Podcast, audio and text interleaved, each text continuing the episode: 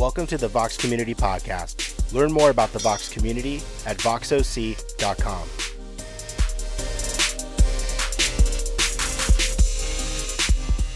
Join us at 10 a.m. on Sundays in Placentia, California at the Eldorado Performing Arts Center. Good morning. Good morning. Good morning. Stop talking. Good morning. Oh, hold on a second. My sweet wife. My sweet wife is entering the building. Yep. Yep. Pray for her. Pray for her. Uh, she's my first wife. And so I'm very excited about that. Well, I don't know. I don't know. I mean, we're hoping she signed up for another year, but it's a year at a time. That's how we do it. Just kidding.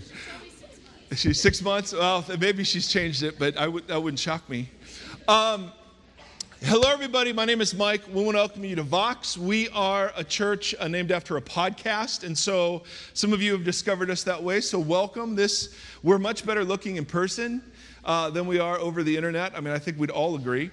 Um, and if this is your first time with us, um, uh, a couple of things. Number one, we have a website, voxoc.com and that can you can find out more information you can um, give us your information if you want to do that we do something called a to dinner every month. Uh, september i think it's 7th is our next one and it's almost full. Um, once that fills to about 50 um, then because we do it at our house then we'll cl- we'll open up october's and so if you want to check that out we also have little um, pieces of paper uh, that you can fill out your information and let us know you were here. And those go that we have like little offering boxes, participation boxes at the entrances. That's where those go. Uh, anything you want to talk about this morning? Anything? Anything we need to discuss? Football's back, which means we made it. We made it through golf and baseball and all the all the games. And now we're to the sports, which is uh, which is very which is very fun. Anything else? Anything big happened this week? Anything exciting happened this week? Uh, okay. All right. Yeah, I have not. I've not gotten my fill of rhythm gymnastics uh, since uh, four years ago, so I'm very excited to watch that. What were we watching last night, Honey Bear? What were we watching? Platform diving. For some reason, my wife really likes the men's platform diving, and I just, and I. I'm uncomfortable. Is that, I just want to confess that. She's just like, man, these guys are built, is what she keeps saying. That's what she, I don't know what that means. I think she means their character. Um,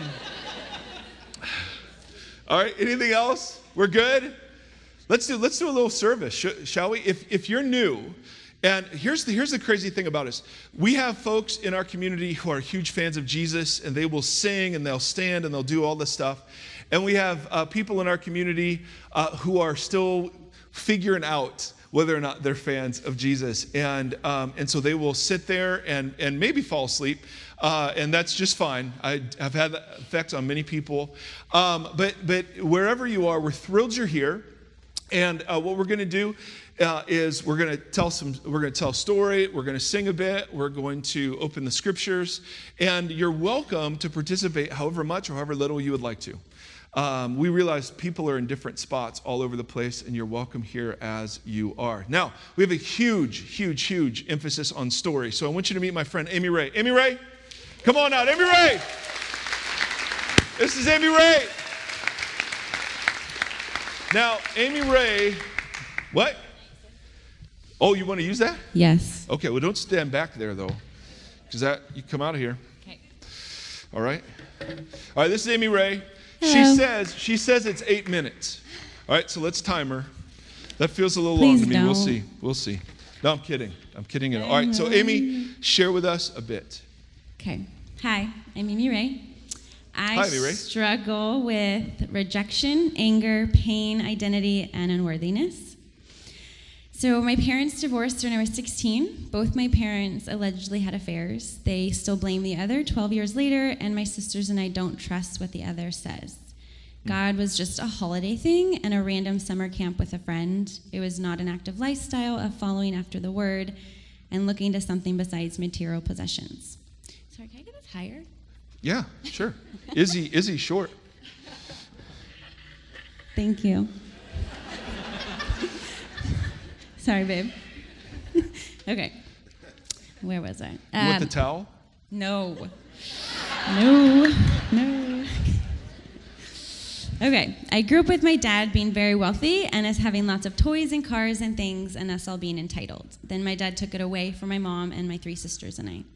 I rebelled and started drinking and partying and hanging with the wrong crowd at age 13 before my parents' divorce, whether for attention from them outside their screaming and drama or just wanting to try something new, I'm not really sure. I moved nine times in seven years, going from mom to dad's house to them wanting to work it out, to them deciding they couldn't, to my dad helping us financially, to my dad leaving us, and my mom and my sisters and I sharing a one bedroom. The divorce all happened when my older sister went to college, and I became the older sister who had to watch out and be present at home. My mom took a lot out on me verbally, yelling often that my dad didn't love us and mad at us for him leaving and remarrying a woman half his age. I was in the center of many arguments and felt like the mediator of my parents' drama. My mom found a divorce recovery group at a church a few years after, and we started attending services. Though we went often, the life af- the life at home was still a mess with yelling, dad not paying bills, mom working three jobs, me working and in high school, rejection, isolation, confusion, unworthiness, and loss. I said I believe at 19 in a church service, but I don't think I understood what it meant because my actions didn't match my words. When you say I believe, what do you mean? Like he stood up and said, "I believe." In a church? Yes. So, okay, that was the Jesus moment for you. yes. Okay. I don't know that everyone knows what that is. Oh, sorry. Yes. Yes. So they like Yeah, I believe in Zeus. I believe I can fly. I do That I believe can I can fly. sky. That's my favorite Okay, song. all right, that's good. Okay. Sorry. At 21, I was baptized with one of my younger sisters. We were lost in a mess and still not fully following the word. I was dating somebody who had an amazing family at that time, and the parents' love and support helped me see who Jesus was and what it meant to walk and live by his fruits, not the drama and up and downs of my parents, who supposedly were walking with this Jesus man. During this time, my dad went to jail for business junk, and we did not see him for two years. It became the norm for me the courts, cops, yelling, family, living a lie that I was okay, when really I was just desensitized by what was going on at home from what looked like a healthy dynamic. Hmm. That person I was dating, we broke up when I was 23, and that rocked my world. Though there was an inner peace about our mutual decision, and I will say that was probably the first time in 10 years I felt loved and cherished because I knew I had a heavenly father walking with me daily through that hurt on top of my family's hurt and rejection. It was one of the biggest blessings where God revealed more of his nature to me. Hmm. Page two. Page one was epic, Oh, thanks. It gets better. or worse, depending on your point of view. Yes. It gets a little bit of both. Okay. I was teaching fitness at the time and felt called to go back to school that fall. During this time, I started having really bad shoulder pain. After two years of teaching fitness, I cut back on my teaching and only taught part time as I went to school and worked in ministry at a church plant until it closed. Within months of school and ministry, I felt called to switch my major from kinesiology to religion. I felt called to start a women's Bible study at the same time, even though I was such a new believer. I started to discover the community I had around me becoming my family. I met my husband the following year. He's right here, he's cute. we met April 6, 2013, and married one year to the date, April 6, 2014. He's my angel. My shoulder pain started getting worse. I tried endless options from MRIs to multiple doctors telling me it's just a micro tear and I should just do physical therapy or take shots. So I got three cortisone shots, loads of physical therapy, laser therapy, acupuncture, sugar therapy, and cupping, and lots of money spent with no outcome. After two years of this, I do sugar therapy all the time. Do and you? it works. Do you know what it is? No. They inject sugar into the tear I inject sugar elsewhere. to rebuild it. But okay. I do too in my okay. mouth. Okay. All right. Okay. After two years, there was no outcome. The pain was becoming my life, and I had to quit my fitness career. To say I was sad is an understatement. I was miserable, depressed, confused, thinking I found my passion and turned it into a job that I had fallen so good at, and then God took it away. And I had the motto, This isn't fair. So much had already happened to me. Why this? Why me? Why do other people not even know what hungry, broke, full of hurt and pain look like? This was my internal thinking for quite some time, and I got angry at God. Hmm. My husband was so supportive. His new wife, a few months into marriage, quitting her job in a mess. I found a job at the university I went to and then at a church. I took a year and a half off teaching, thinking it would better my body. I then saw holistic doctors, and I believe in them. I had some other medical stuff happen, including hair loss, severe migraines, and severe exhaustion. I had to switch my eating habits, and it started to help the pain and the health issues, eliminating foods that worsen the inflammation. After having left my fitness job, I was a hidden wreck, even in my ministry job. All I wanted was to move my body, work out, and get back to the fit me. It took all this to realize my identity became what I did, and took me not doing it to see how connected I was to the job title as a person. I quit my ministry job and I am back teaching fitness now, but only part time. That in itself is a work in progress. I've always worked multiple places, was in school, and did all things at once.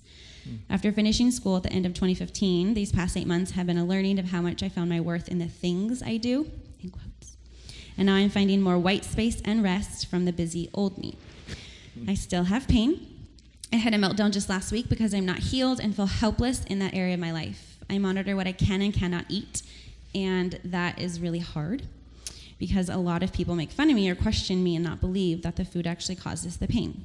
The pain is nothing compared, page three, the last page, to what I felt two years ago.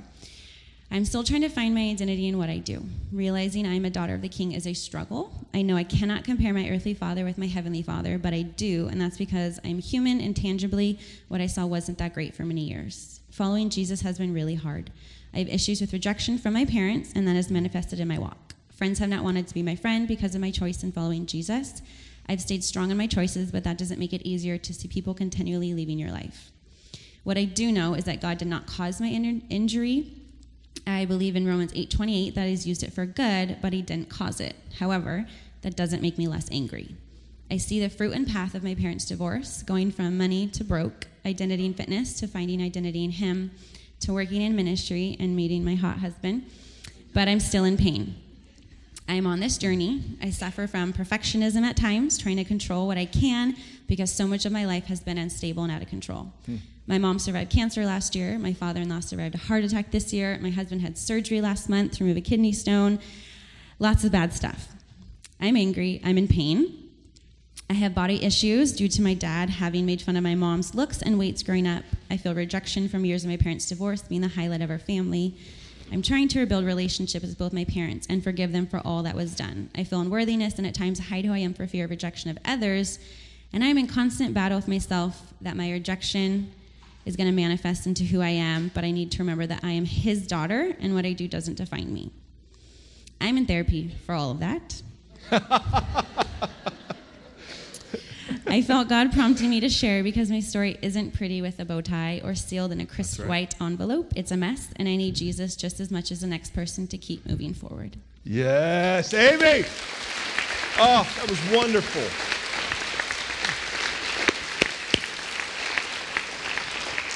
Oh my goodness, and that's that's why uh, we have courageous folks share uh, every week uh, because some of you will find your story uh, in Amy's story. And I would say uh, the one thing that we're great at, right? We're not, we're not the biggest, we're not the brightest, we're not the fastest, but you know what? We lead the, the Orange County area in the most screw ups per capita as a church.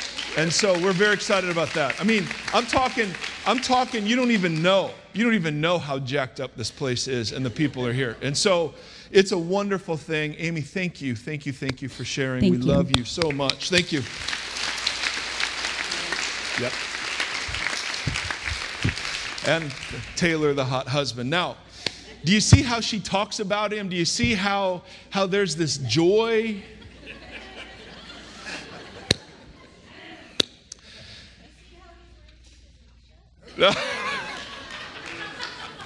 Sorry, it's my wife. Uh, I'm not going to repeat what she said. Now, uh, um, we are, uh, as a community, we've been, we're compelled by the beauty of Jesus. We just think, in the midst of a crazy world, a divided world, a world that is full of turmoil and suffering and animosity, we think there's something beautiful about Jesus of Nazareth. Whether or not you believe he's God, whether or not you accept him as Savior, uh, we just think there's beauty to who he is. And one of the ways we've been looking at that beauty has been we've been looking at the insults that have been directed his way. Uh, by the religious leaders. The thing that was so interesting about Jesus, the religious people were suspicious of him, and the screw ups loved him. And that's flipped. And we want to kind of recapture what made him so compelling to the screw ups. And so uh, I'm going to invite Izzy out and, and her crew. And what we're going to do is this is kind of the last insult we're going to look at this week. Um, we want to put, while she's singing, we're going to do two songs. Um, we're going to put some of the insults that the religious leaders said to Jesus. And I want you to think about the kind of God that subjects God's self to that, that comes in a way where these things could be said. Because the goal of, of seeing the insults is to realize, well, he would have hung out with us. He, he would have been completely okay hearing the judgment of religious leaders for spending time with us. And so this is the example of the judgments of religious leaders that were coming his direction. So, Izzy, why don't you take it away? And we'll put, we'll put pieces of the biographies of Jesus up on the screen uh, to just reflect on.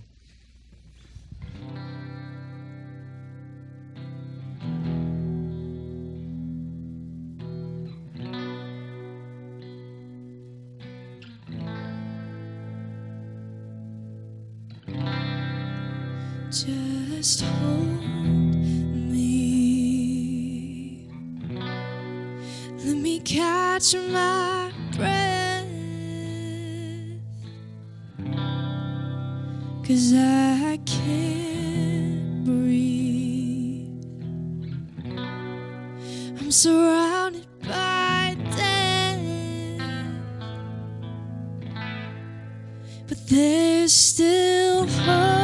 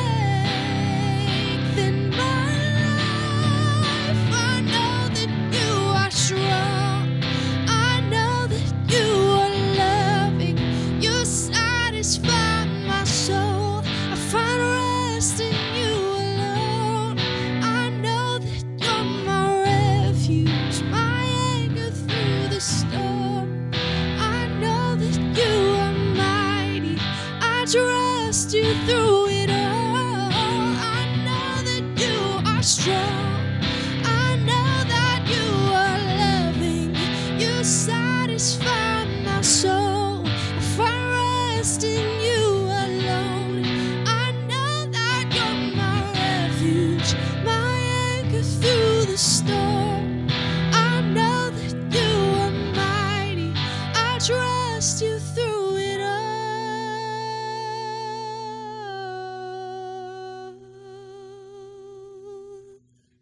Now, if you have a Bible, let's go to the book of Mark. If you don't, if you're new to the Bible, if you're skeptical about the Bible, if you are unfamiliar with the Bible, we're going to put everything up on the screens. Um, and uh, this is going to be the last insult. To me, it was kind of shocking to read some of those uh, insults, even though we've been kind of immersed in them. It's still astounding that when God, according to the biblical story, that when God decided to make a personal appearance on planet Earth, he got accused of eating with the wrong people and welcoming the wrong people. I mean, I just think, I, I just, I never, I personally never want to lose how ridiculous that is and what that says about what God is actually like.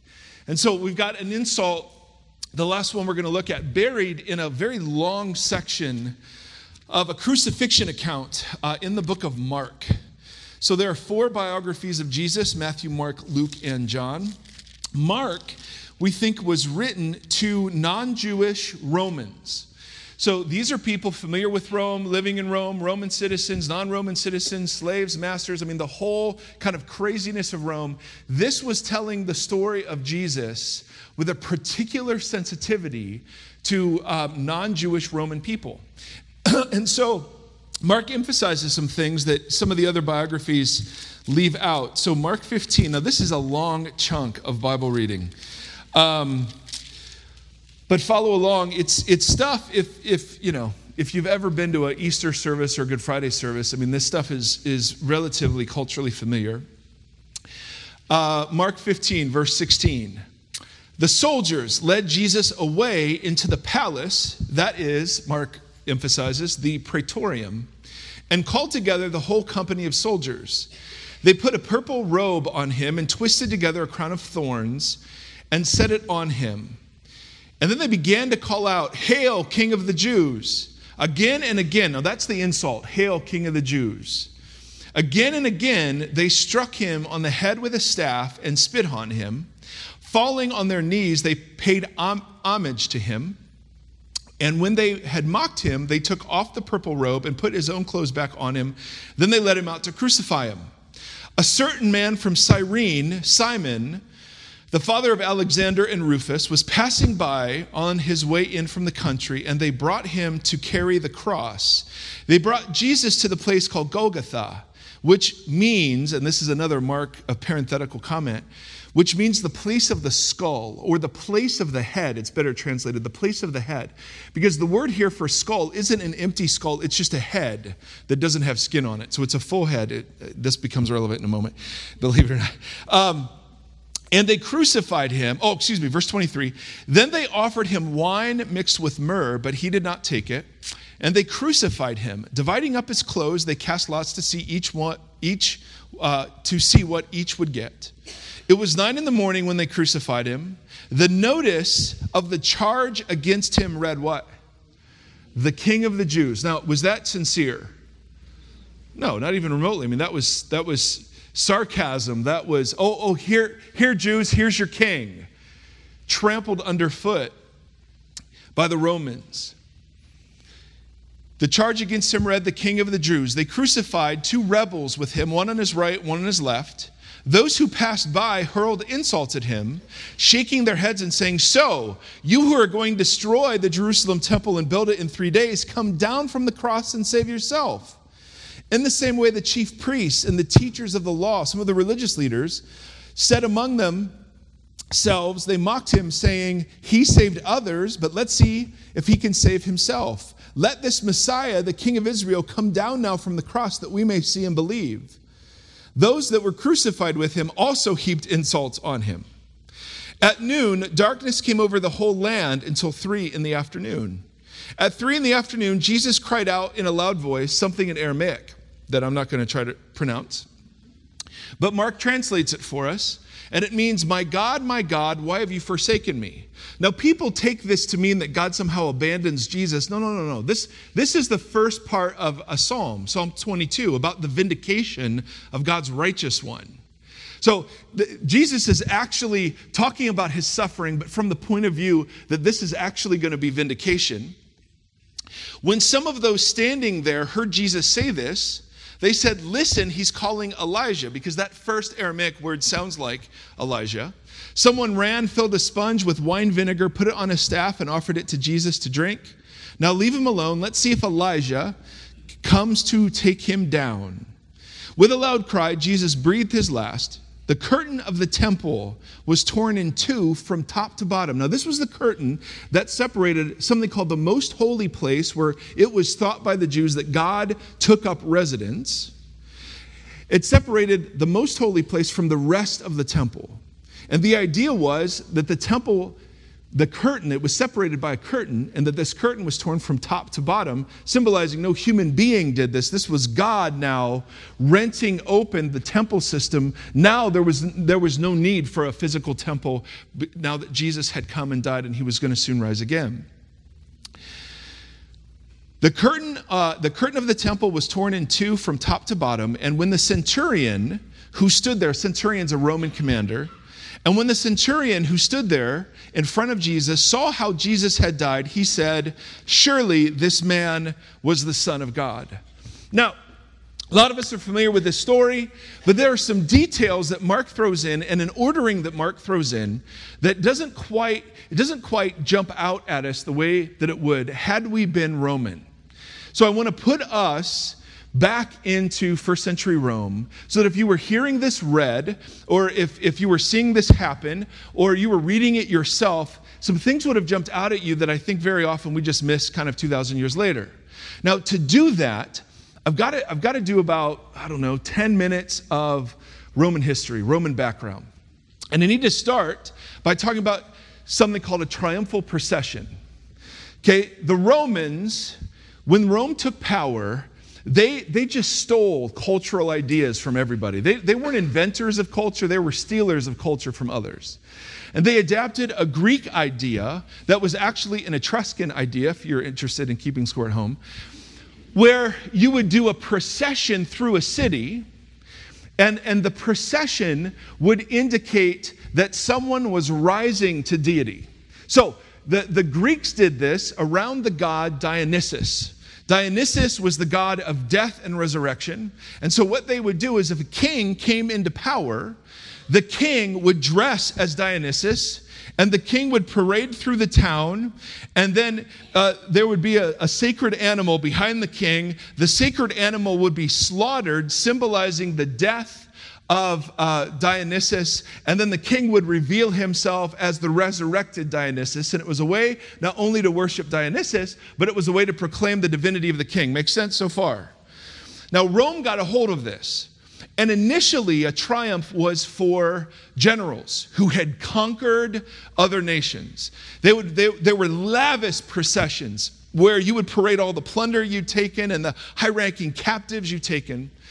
But after 20 BC or so, the only people that were allowed to triumph were Roman emperors, the, the leaders of Rome.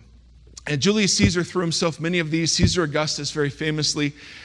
Here are the steps that soon came into being about how to throw a Roman triumph. And, and triumph, the word triumph here doesn't mean victory, although it can mean that, but it also means revelation of God. It's like epiphany. There's, there's a God revealing him or herself in the midst of this. All right, so let's talk about how to throw a triumph. If you, if you want to do this at 4th of July, I highly recommend it. It works very well. Okay, not so much. All right. So fire up the single sentences, Bruce.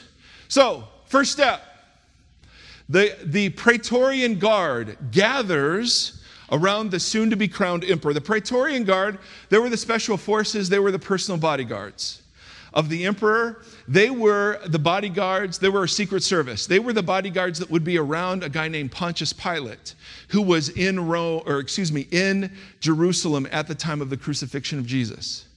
All right, so they have a place called the Praetorium where they where they gathered, and the, the emperor would be there meeting first with his bodyguard. Secondly, next slide.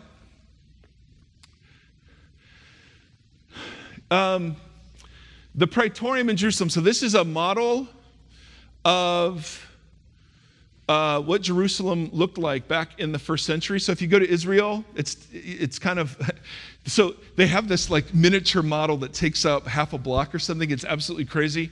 In Jerusalem, the Praetorium was in the to the right side. You see those the four column building? It was called the Antonia Fortress. That was where the Praetorium was. Next. That's actually the courtyard that, if you go to Israel, they say that uh, Jesus was examined in. Next. So that was the Praetorium right there. Another, another wonderful picture from my camera. Next. Now, what would happen? The second step in uh, a Roman procession is that the Praetorian Guard would bring three things to the emperor. First thing they would bring is a laurel wreath. You see that here. The laurel wreath symbolized victory over enemies. They would bring a purple robe. Purple was the color of royalty. And then they would bring a staff or a scepter. That was a symbol of authority. And when you see pictures of Caesar uh, in triumphal procession, Caesar always has these things. The wreath, often the, a slave would carry the wreath over your head. You wouldn't actually put it on your head. Purple robe and a scepter. Next slide. This is kind of what it would look like. You'd have a chariot drawn by four white horses. All of Rome would turn out. Next slide. Uh, going along with you, and this is a little tough to see, but going along with you, if you were the emperor, would be a bull. This was the sacrifice you were going to make. Now, the interesting thing, now pay attention. I know that you're like, what? What's this have to do with anything? This is going to help, this is going to make you rich. Okay, this is how to make money in real estate, all right? So just pay attention. this is super important. It was incredibly important during a triumphal procession that the sacrifice would be brought along with the king or the emperor, and the executioner would be walking next to it with the instrument of execution. So in this case, we know from Roman history that you'd bring someone in from the countryside who specialized in sacrificing animals. They would carry an axe next to the bull. Do you see that? This is how, this is how they would sacrifice it. Next. So this is all the same. This was from uh, Tiberius's triumphal procession. So here's Tiberius. You see the slave holding the laurel wreath. You see the scepter. The bull would be tracking along behind him with a servant carrying the instrument of execution.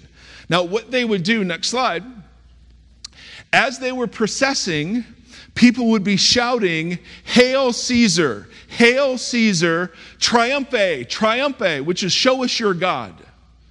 Victory, show us your God. Hail Caesar.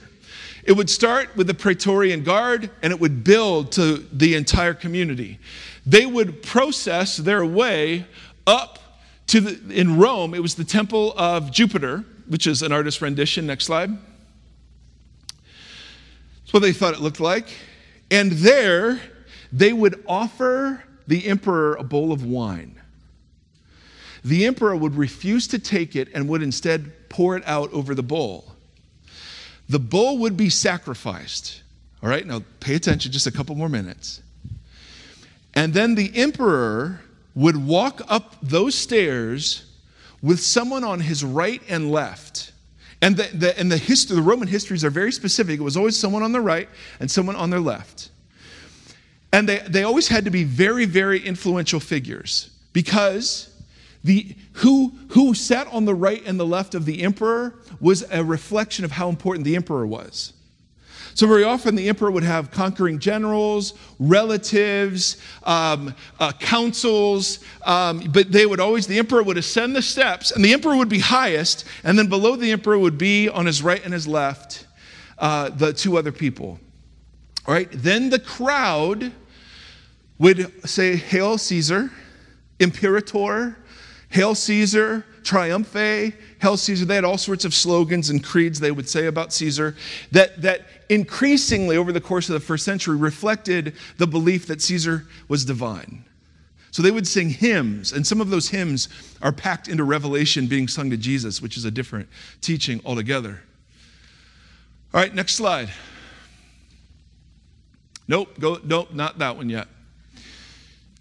So what you have, what you have is you have these steps. The Praetorian Guard gathers, the Praetorian Guard wreath, robe, scepter.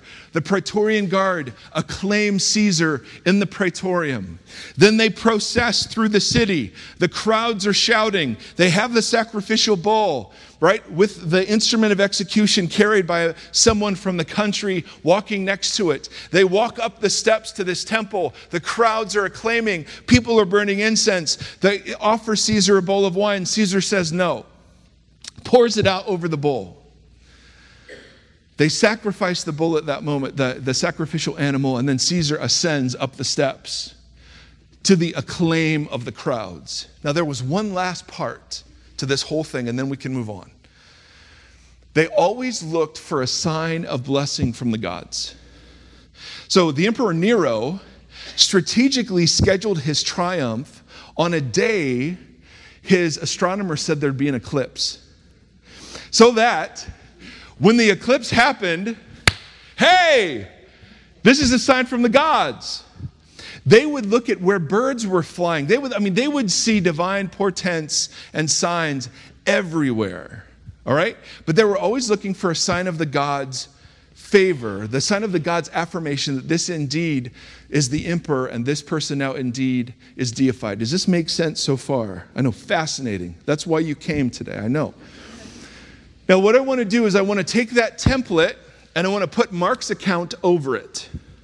And I want you to see how genius Mark is at showing that Jesus is undergoing a triumph of his own. He's writing to Romans who were precisely familiar, had seen this play out, and so hear it with fresh ears. All right, fire it up if you would, Bruce. So, step one the entire Praetorian Guard assembles in the Praetorium. Here's Mark's account. The soldiers led Jesus away into the palace, that is the praetorium, and called together the whole company of soldiers. Now, by itself, that just seems okay, well, you know, it's a fluke, possibly coincidental. Next. A purple robe, golden wreath, and scepter were brought to Caesar. And then notice what Mark says. They put a purple robe on Jesus then twisted together a crown of thorns and set it on him. Again and again they struck him on the head with a what? A staff, and they spit on him. Coincidence? Next slide. I hope there are more. Because we're building up to something here.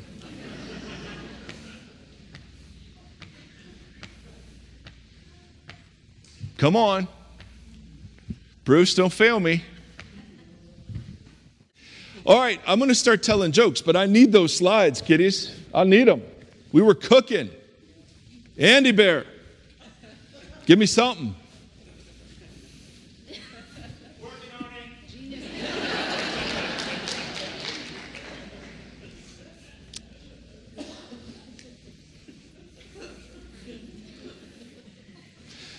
Amy Ray, why don't you come up and tell your story again?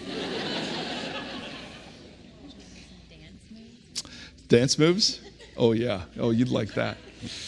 Attendance would double. Well, brothers and sisters, I'm just going to stand here. You can't out awkward me. I'm, a, I'm the king of awkward. So I'm just going to stand here and look at you. Tell children's we're going to go over, clearly. You want a, some Seth stories? Oh, I'll tell you a Seth story. So we have a seven year old. What did he say this morning, baby?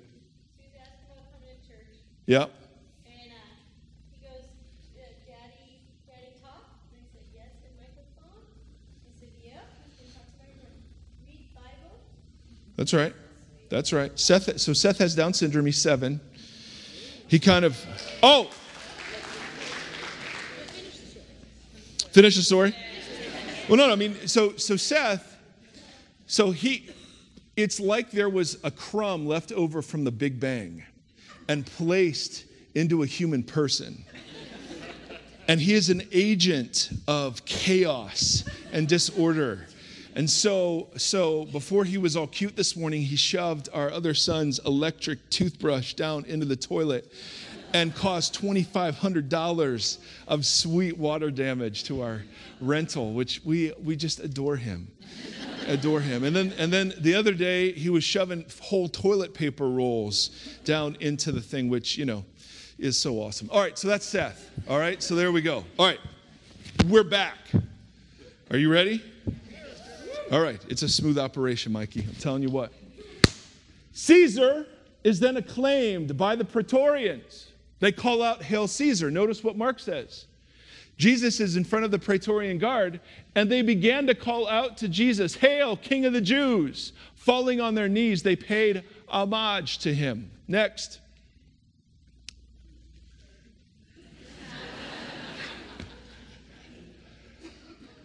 Come on, they're like seven more. My Lord, take the wheel, Jesus. All right, here we go. Caesar leads the triumphal procession through the city, accompanied by the sacrificial bull and a servant carrying the axe used to execute the animal. Here's Mark's account. They led Jesus out to crucify him. A certain man from Cyrene, Simon the father of Alexander and Rufus, who was passing by on his way in from the what? And they forced him to carry the what? So, next to the bull was always a man from the country carrying the instrument of execution. That was part of the triumph. Next slide. They proceed to Capitoline Hill, meaning Head Hill. So that hill where the temple of Jupiter was was called Head Hill. And the reason it was called that was because when Rome was founded, they found an undecayed head there, so the myth went. And the soothsayers at the time said, You found a head here, this place will make you the head of all Italy. And so they called Capitoline Hill Head Hill. Notice, where does Jesus end up getting crucified? They brought Jesus to the place called Golgotha, which means the place of the skull, or like we said, you could translate it the place of the head, interestingly enough. Next slide. Wine is offered to Caesar, but he refuses it, pouring it out. Then they offered Jesus wine mixed with myrrh, but he did not take it. Next slide. The sacrifice is made at the bottom of the steps of the temple of Jupiter. What, what's Mark say? It was nine in the morning when they crucified him. The written notice of the charge against him read, The King of the Jews. So immediately after the wine was poured out, the animal was sacrificed. Immediately after Jesus was offered wine, he was crucified. Next. Caesar ascended the steps of the temple with two others of significance, one on his right, one on his left. And what, what do they say very specifically about Jesus? They crucified two rebels with him, one on his right and one on his left. Next slide.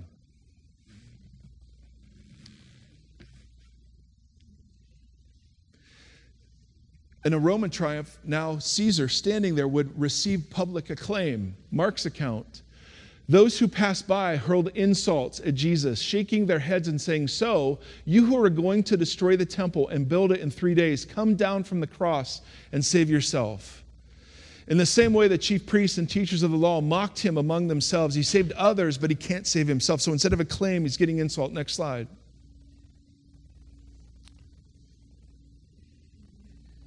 Next slide.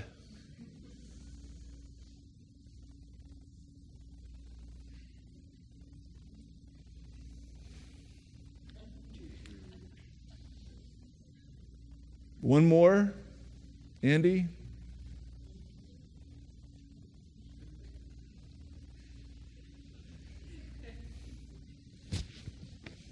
I'm done.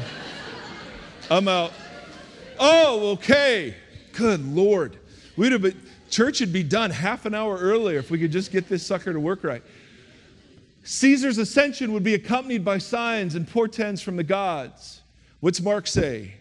At noon, darkness came over the whole land until three in the afternoon. With a loud cry, Jesus breathed his last. The curtain of the temple was torn in two from top to bottom. And when the centurion who stood there in front of Jesus saw how he died, what's he say? Surely this man's the Son of God. Why did he say that? So notice what Mark's done. Now, Mark didn't invent this stuff. It's not like Mark said, hey, okay, I got it. I'm going to make Jesus. No, no, no, no, no. But if you're Roman, how in the world would you ever be convinced that the true Messiah of the world was somebody that was crucified by your government. The only, the only kind of messiahs that were crucified messiahs were failed messiahs, right? So, how in the world, if you were Roman, would you ever come to believe someone crucified actually was the Messiah? Well, because Mark presents Jesus as the anti Caesar, right? Caesar is all about glory and honor and upward, and Jesus was just the reverse. Jesus, I mean, think about it. And I'm not saying you agree with this, but think about it. If this, if Jesus really was God with clothes on, God walking around on planet Earth, what kind of God goes through this? What kind of God allows God's self to go through this? I mean, this is absolutely crazy. Because what's being presented are two visions of what human life could be, right? There are two coronations happening. The coronation of Caesar, accompanied by all of the acclaim and all of the press and all the glory, or the coronation of Jesus. And immediately, immediately after his crucifixion, his followers began claiming that that was actually the triumph of God. And, and, and, and it's no wonder that Paul says in one of his letters listen, the cross is foolishness to people who are not Jewish. Well, it's offense to Jews, but it's foolishness to non Jews. Why? Because it makes no sense that God would conquer death by dying, that God would absorb suffering by suffering, that no one saw this coming. And so, what you have now is two completely different visions. You have two different kingdoms, two different kings, two different ways of defining what human flourishing looks like. One built on power and conquest and glory, uh, one built on suffering and service and love. And those are the choices that you still make today. Right? Because you can say you follow a crucified Messiah, but the crucified Messiah is never going to lead you to power, glory, and conquest, ever. The crucified Messiah will always take you down so that you're suffering and so that you're serving and so that you're loving. I mean, this is how it works. And so it's so brilliant. What's being done here? Because you have a triumph, the ascension of Caesar, the best the world and its kingdoms can do, Caesar. And you have the triumph of this Galilean peasant the best that God can do. I mean, come on. And so, if you're Roman and you're reading this account, what you're being confronted with is you either have to believe Caesar's lie or you have to believe the Christian's lie, right? Because you would have assumed the Christians were lying about this, but you could not believe both. You can't believe when the Christians say that this was triumph, you can't believe that Caesar's is triumph too, because it was using the exact same imagery. Do you make you understand? So the temptation was, if you're Roman, the temptation was to think, great, we'll just add Jesus to the list of Roman deities. We'll just add Jesus. It's just another one. What the heck? What, there's a problem there. But when they take imagery from Caesar and use it and flip it upside down to announce the kingdom of Jesus, well, now you've got to pick. Because according to the Roman story, Jesus lost. And according to the Christian story, Jesus won. Which are you going to believe? See, that's why Christians have the audacity to talk about something called Good Friday. Because that story isn't good. That story isn't beautiful. That story is awful. Yes, worthy of a text. text it. But here's the thing whether or not you buy this, is anybody singing songs about Caesar Augustus today? Anybody singing songs about Caesar? No. No. But here we are. Some of us are singing songs to this Jesus. Here we are. You can go to Rome and you can walk the streets, and, and it's a beautiful, beautiful tourist place, right? And yet, no one is singing songs to Caesar today. Caesar is a salad, and that's the best Caesar. I mean, can you imagine? No one at Rome, no one in Rome was going to sit there and say, we should name a salad after this guy, right? That's the only context we have for Caesar. And yet, We worship this beaten and bloodied Galilean Jew because, to some degree, you and I have actually come to believe, to some degree, that the picture presented by Jesus is more triumphant than the picture presented by Caesar. Now, we're still picking today, correct?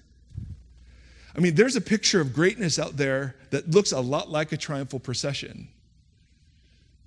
And there's a picture of greatness today that looks a lot like Mother Teresa. And we're picking. You're picking. Every choice you're making, you're picking between kings and kingdoms. Greatness, service. Conquest, humility. Greed, generosity. Pride, serving others. Right? I mean, you're constantly choosing. So, when we take the bread and the cup, Christians have been doing this for centuries, right? Since Jesus came. We take bread and we take wine, but ours is grape juice, and we have a gluten free station over there. We take bread and we take wine or juice, and we take these elements, and they're reminders, the scriptures tell us, of what it was that Jesus actually did of what it was that Jesus actually was like. That Jesus didn't just come to offer like pearls of wisdom or great moral teaching, but Jesus, as God with clothes on, the idea was that Jesus came and suffered the worst the world can do and was victorious over it, so that his followers then would be fearless and reenact his mission. It's worthy of a phone call. Uh, is that you, Wade? No. Okay.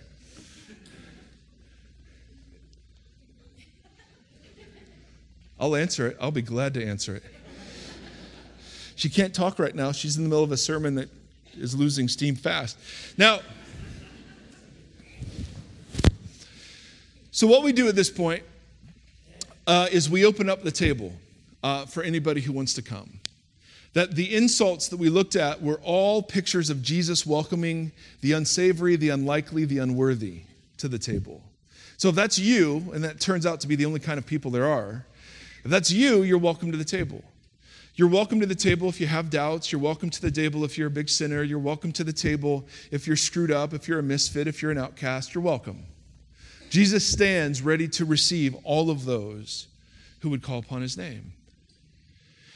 But please understand when you take the bread, the picture of Jesus' body broken, and you take the cup, the picture of his blood that was spilled, you're not just taking something that benefits you you're actually receiving then a job description that goes with it. That you and I then would pick up the mantle of what greatness looks like in his movement. And what's greatness look like? Well, you just saw a triumphal procession. That's what greatness looks like in the kingdom. If you're still enamored with greatness elsewhere, take the bread and the cup and we recognize that God forgives us for all of the ways we're lured back into what the world defines as great. But understand, though, the power of the bread and the cup lies not just in looking backward, but looking forward too, to what we're called to be and do in the world. So here's what we're going to do we're going to do more singing. If you're not a big singing fan, I get it. Um, but Christians for generations have sung their prayers. And so we sing our prayers. Um, some people will stand and lift their arms. Don't be freaked out by that. We do it at sporting events and rock concerts. So we're fans of Jesus, some of us, and so we'll do that too. You're more than welcome to just sit and to watch. But we're going to open up the communion stations, um, and you're more than welcome to come. Again, gluten free is over there, which I always laugh about. Um, I don't know why. I mean, some of you are gluten free. I know it matters. I'm going to do a bread free communion station once, like a low carb communion station. I don't know what that's going to be, like a piece of beef jerky.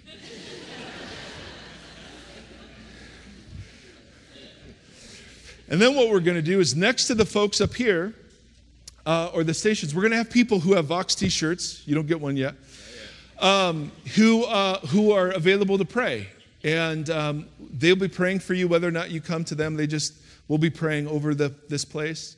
Uh, but they're there for you. And if there's anything we can pray for, we'd be honored, honored, honored to do it.